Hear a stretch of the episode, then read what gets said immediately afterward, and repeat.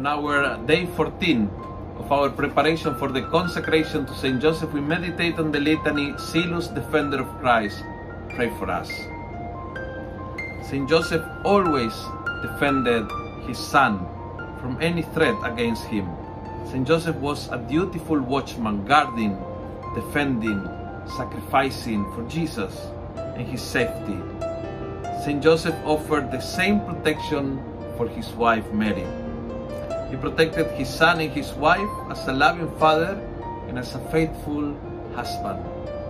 In some translations of the litany, Saint Joseph has the title Zealous Defender of Christ, Diligent Defender of Christ, Watchful Defender of Christ. So when you make Saint Joseph your father, you have a defender. You have some someone that will really take care of you. You will some you will have someone na if someone comes against you, tao man o demonyo, haharap sa kanya. Kailangan dumaan muna kay Jose bagong abutan ka. Matapang, matapat, at makapatiwalaan na dakilang Ama. And so we say, Zealous Defender of Christ, pray for us.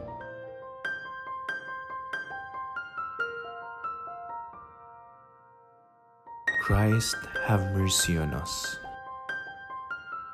Christ, hear us. Have mercy on us. Have mercy on us. Have mercy on us. One God. Pray for us. Pray for us. Pray for us. Pray for us. Pray for us. Pray for us. Foster Father of the Son of God, pray for us. Watchful Defender of Christ, pray for us. Head of the Holy Family, pray for us. Joseph most just, pray for us. Joseph most chaste, pray for us. Joseph most prudent, pray for us. Joseph most valiant, pray for us. Joseph most obedient, pray for us. Joseph most faithful, pray for us. Mirror of patience, pray for us. Lover of poverty, pray for us. Model of workmen, pray for us. Glory of home life, pray for us.